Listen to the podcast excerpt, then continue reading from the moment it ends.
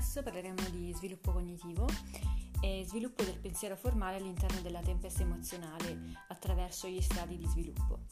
Allora, partiamo dal senso motorio eh, che riguarda l'età dai, dai 0 ai 2 anni. Che cosa succede in questo periodo? Che il bambino comprende il mondo in base a ciò che può fare con gli oggetti. Dai 2 ai 7 anni, detto uh, lo stadio preoperatorio, inizia il bimbo a rappresentarsi gli oggetti mentalmente. Uh, piccola precisazione, se dico il bimbo non voglio fare discriminazione per le femminucce e che a volte dirò bimbo, poi bimba, insomma a seconda di come mi viene a livello istintivo. Uh, continuiamo. Poi abbiamo il terzo stadio che è l'operatorio concreto che va dai 7 ai 12 anni durante il quale compare il pensiero logico e la capacità di compiere operazioni mentali. Infine l'operatorio formale, che è quello dei 12 anni, quindi siamo proprio alle porte dell'adolescenza, in questa fase la bimba e il bimbo insomma sono capaci di organizzare la conoscenza e di pensare in modo ipotetico deduttivo. Ok, quindi sono in grado di fare ipotesi, inizia um, a formarsi e a rafforzarsi anche il concetto di reversibilità, cioè che ad ogni azione corrisponde anche un'azione inversa. Uh, quando parlo di azione sto parlando anche di azione mentale e nasce così il pensiero logico perché permette la coordinazione dei diversi punti di vista tra di loro. Quindi eh, durante questa um, età eh, si è capaci di passare da ipotesi a conseguenze appropriate e ehm, una volta coinvolti ehm, nella ricerca dei, dei fattori di, di, un fenomeno, allora si può eh, verificare quali causano quel fenomeno eh, e quali no. Si possono anche elaborare dei risultati, costruire ipotesi, prospettare soluzioni possibili prima di sottoporle a verifica e si ragiona tramite il se allora su cose mai sperimentate, ok? Um, ci sono quindi um, delle, um, dei sistemi organizzati di azione interiorizzate all'interno dei quali le rappresentazioni non sono più isolate ma si coordinano così da consentire una completa reversibilità, come ho detto prima.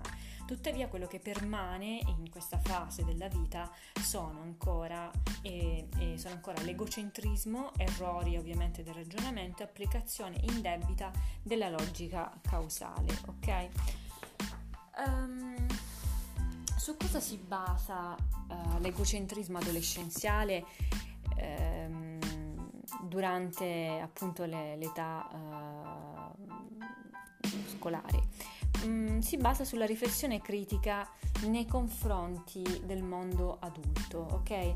Per loro gli adulti mentono ma non solo, si basa anche sull'instabilità emotiva perché l'adolescente ragiona a seconda dello stato emotivo in cui si trova. L'adolescente è talmente autocentrato che crede di essere sempre sotto gli occhi di tutto, di essere insomma unico e incompreso. Uh, che cosa uh, che, che ruolo ha la scuola di fronte ad una tematica simile, no?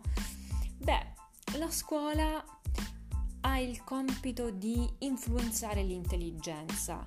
E questa frase, ehm, ripeto, mi sto sempre riferendo agli appunti presi durante le lezioni di psicologia all'Università di Firenze, ehm, questa frase apre, un, apre il sipario su uno spettacolo, mi verrebbe da dire, che, va, uh, che andremo ad analizzare passo dopo passo e bisogna fare molta attenzione quando si dice che il contesto influenza l'intelligenza, perché noi uh, quando saremo professori e docenti, avremo a che fare non solo con delle persone, avremo a che fare anche con un contesto, con quello che in psicologia si chiama proprio setting. Ehm, che cosa succede? A scuola infatti si ragiona attraverso dei simboli linguistici.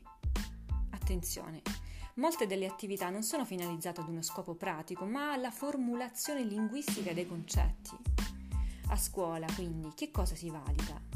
E che cosa si valuta? Esiste una teoria generica dell'intelligenza, esistono intelligenze uniche e da qui poi nascono tutte quelle eh, teorie riguardo all'intelligenza multipla, eh, quindi Gardner, Sternberg, ma andiamo per gradi. Innanzitutto parliamo della teoria di Sternberg. Uh, per lui i test di intelligenza misurano solo l'intelligenza analitica, ok? Che è quella capace di risolvere dei problemi con una sola soluzione, quindi non misurano la creatività dell'intelligenza né l'aspetto pratico. Um, ok, poi abbiamo Gardner. Importante Gardner e vorrei far restare impressa questa sua frase per introdurre il concetto di intelligenza multipla, ok? O meglio dire intelligenze multiple. Gardner diceva non chiederti quanto sei intelligente, ma in che modo lo sei. Ed ecco che apre così uno scenario molto diverso rispetto ai suoi predecessori, perché sta dicendo che non esiste un unico modo per essere intelligente, ci sono tanti modi per essere intelligenti, bisogna che ciascuno scopra il personale. In tal modo, quindi, se si va a cercare la modalità di intelligenza che ogni persona ha, si apre lo spiraglio all'aspetto creativo e direi anche diciamo la dimensione di gioco che, um, che è inerente all'applicazione dell'intelligenza, ok? non solo la creatività, ma anche la motivazione. Quindi esiste eh, da questo punto di vista, con questo nuovo concetto introdotto da Gardner, eh, una motivazione intrinseca all'apprendimento, cioè una spinta autogenerata dal desiderio, cioè dalla capacità di capire. Bisogna in qualche modo stimolare un po' questa, questo desiderio, questa, questa, curiosità di capire, ok? E, e, possiamo farlo se andiamo a solleticare in qualche modo i diversi tipi di intelligenza e comunque se non andiamo a dire che esiste un solo modo di essere intelligenti. Quindi la, la, motivazione in questo modo diventa intrinseca e non estrinseca, perché l'estrinseca è purtroppo quella che è durata fino ai nostri giorni, cioè ti do un buon voto eh, solo se eh, ti comporti in questo modo, quindi solo se eh, mi offri un risultato de- determinato. Eh, purtroppo, quindi, che cosa succede in questo modo? Cioè, se si ragiona in questo modo, se si ragiona eh, fomentando una motivazione estrinseca, che viene chiesto che l'alunno impari per motivazione intrinseca ciò che l'alunno è portato ad imparare per motivazione estrinseca. E ehm, il professore durante questa lezione ci ha condotto poi anche in un'altra sfera interessante dell'apprendimento che è quella del comportamento dei gruppi eh, proprio nell'atto stesso dell'apprendere qualcosa. Ehm, perché? Perché, ehm, perché nei gruppi sociali si realizza un fenomeno a noi noto, ovvero l'influenza. Ai giorni nostri si parla tanto di influencer, ma è una cosa che esiste dalla notte dei tempi, no? Eh, I gruppi si influenzano tra di loro, cioè il gruppo possiamo dire che influenza l'individuo. Eh, generalmente mm, se vogliamo muoverci su un livello proprio basso, basso, ciò che muove un gruppo eh, è fatto per lo più da atteggiamenti e anche da pregiudizi. Quindi che cosa succede? Che eh, bisogna fare attenzione anche al gruppo classe che si crea no? e vedremo poi più avanti eh, le nuove modalità di gestione della classe, per esempio, viene da dire il, l'apprendimento cooperativo. Andiamo per gradi. Innanzitutto che cosa è un gruppo? Il gruppo è un insieme di persone che condividono un destino comune, che interagiscono secondo delle norme e delle regole. Tali persone si definiscono e si percepiscono membri del gruppo e sono definiti da altri come appartenenti al gruppo. Quindi il gruppo è una totalità dinamica che esiste quando due o più individui definiscono se stessi come membri di questo gruppo e quando la sua esistenza è riconosciuta da una terza persona. Uh, ci sono stati diversi studi sulla modalità con cui i processi mentali, le emozioni e i comportamenti di individui sono influenzati dalla presenza di altri individui. È stato fatto un esperimento che eh, risale al 1951, si chiama esperimento di Ash. Um, e l'assunto di base era che eh, essere membro di un gruppo è una condizione sufficiente per modificare le azioni e le percezioni visive di una persona. Perché l'esperimento si focalizzava sulla possibilità di influire sulle percezioni e le valutazioni dati oggettivi senza ricorrere a false informazioni sulla realtà. Di fronte a palesi errori, il soggetto vero dell'esperimento ha iniziato a conformarsi e a rispondere in maniera errata. Eh, questo poi andate ciascuno di voi a verificare su, su internet, comunque su altre fonti. Quello che eh, vorrei sottolineare è il motivo per cui gli individui si conformano, perché esistono le masse. Innanzitutto per avere informazioni sulla correttezza eh, della propria credenza, soprattutto quando le situazioni sono ambigue o ci sono scopi di gruppo che lo rendono, diciamo, più unito. Poi eh, c'è l'atavico desiderio di essere accettato e infine, infine, identificandoci con un gruppo, noi acquisiamo un'identità sociale che è diversa dall'identità personale che si basa su tratti idiosin- idiosincratici, comunque di uh, idiosincrasia, che vuol dire che, come diceva Walt Whitman, io sono molte persone, no? Mi contraddico perché eh, siamo in molti. Ehm, che cosa vorrei far passare con questa lezione di oggi? Che, um, che bisogna lavorare sempre su un gruppo, bisogna facilitare uh, l'aggregazione, bisogna far sì che non ci sia inerzia. Quindi come si fa a lavorare sulla, sulla motivazione? Ma per esempio si possono rendere più identificabili gli sforzi individuali. Bisogna proporre compiti interessanti, coinvolgenti, in cui l'impegno individuale è essenziale per raggiungere l'obiettivo e bisogna anche favorire l'identificazione con il gruppo.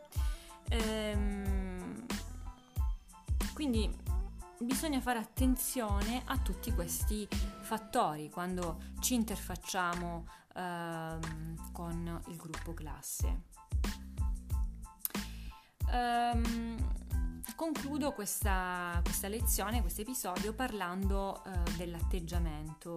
Uh, ho detto prima che un gruppo può essere um, un gruppo può essere definito da, da, atteggiamenti e da pregiudizi. Ma cos'è un atteggiamento? Quando si valuta una particolare entità con qualche grado di favore o sfavore. Uh, quindi la valutazione può essere positiva o negativa. Ok? Sfoggiare nell'ambito sociale, quindi produce stimoli verso gli individui e hanno interesse comune, processi psicologici individuali, cognitivi e emotivi di individui che lavorano i proteggiamenti personali. Sono andata un po' più veloce perché eh, voglio focalizzarmi su una cosa sola, cioè l'atteggiamento è eh, una modalità di essere, ovvero quella modalità per cui si valuta, ok? Si valuta, si valuta qualcosa in modo eh, negativo o positivo. L'atteggiamento ha tre componenti principali, quella affettiva, quella cognitiva e quella comportamentale. La componente affettiva fa riferimento alle emozioni e ai sentimenti positivi o negativi associati all'oggetto dell'atteggiamento. La componente cognitiva Uh, fa riferimento a pensieri e credenze circa l'oggetto di atteggiamenti.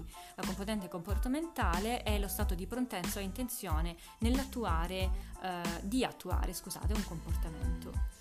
Ehm, non tutti gli atteggiamenti hanno la stessa struttura tre componenti inoltre possono influenzare decisioni, motivazioni, intenzioni e permettono di comprendere l'azione umana. L'atteggiamento non è direttamente osservabile, ma si può dedurre da alcuni indicatori, quindi per esempio le risposte verbali, le reazioni fisiologiche, è appreso e si può modificare. I pregiudizi invece ehm, che cosa è? Un sentimento il pregiudizio è un sentimento di antipatia che si basa su uno stereotipo, ok? Che cos'è lo stereotipo? Una generalizzazione falsa, inflessibile, espresso prima di conoscere a fondo l'oggetto sociale. Tutte queste cose ci serviranno poi anche per capire, per esempio, il bullismo, ok? Um, cosa si deve fare? Che cosa si deve fare? Bisogna capire innanzitutto che le valutazioni negative eh, dell'outgroup e le discriminazioni rispecchiano reali conflitti di interesse tra gruppi diversi, ok? Um, possono esserci anche motivazioni autoprotettive mm, per chi mette in campo un, un pregiudizio. Perché? perché in tal modo si protegge un ideale costruito, per esempio parlo dell'identità sociale, no? Gli individui preferiscono avere un concetto di sé positivo e eh, visto che parte del concetto di sé è definito in termini di affiliazione a dei gruppi, allora si preferisce vedere questi eh, i gruppi in modo un po' più positivo, ok? Si pavoneggia un po' la, la, l'identità in questi contesti, si protegge il sé e si innalza anche il livello di, eh, di autostima. Ma che succede però? Che con gli atteggiamenti e pregiudizi l'individuo distorce la realtà al fine di mantenere il pregiudizio inalterato. Le persone che rifiutano i pregiudizi in maniera consapevole sono capaci di superare gli effetti prodotti dalla loro attivazione automatica, quindi bisogna lavorare molto molto su, oh, su questi pregiudizi. Um, Mi verrebbe da dire, eh, mi verrebbe da dire ehm, che, ehm, che quello che può fare un docente in questi contesti, cioè voglio riportare il, tutto il discorso all'ambito scuola, è, ehm, è che bisogna innanzitutto comprendere, mh, provare anche un senso di cura e di amore nei confronti delle, delle persone che si muovono su questi binari e in un secondo momento si può lavorare invece sulla, uh, sulla, creatività e anche sulla flessibilità della propria identità di modo tale che si, può, che si può essere abbastanza aperti per accogliere la differenza e far cadere tutti i pregiudizi.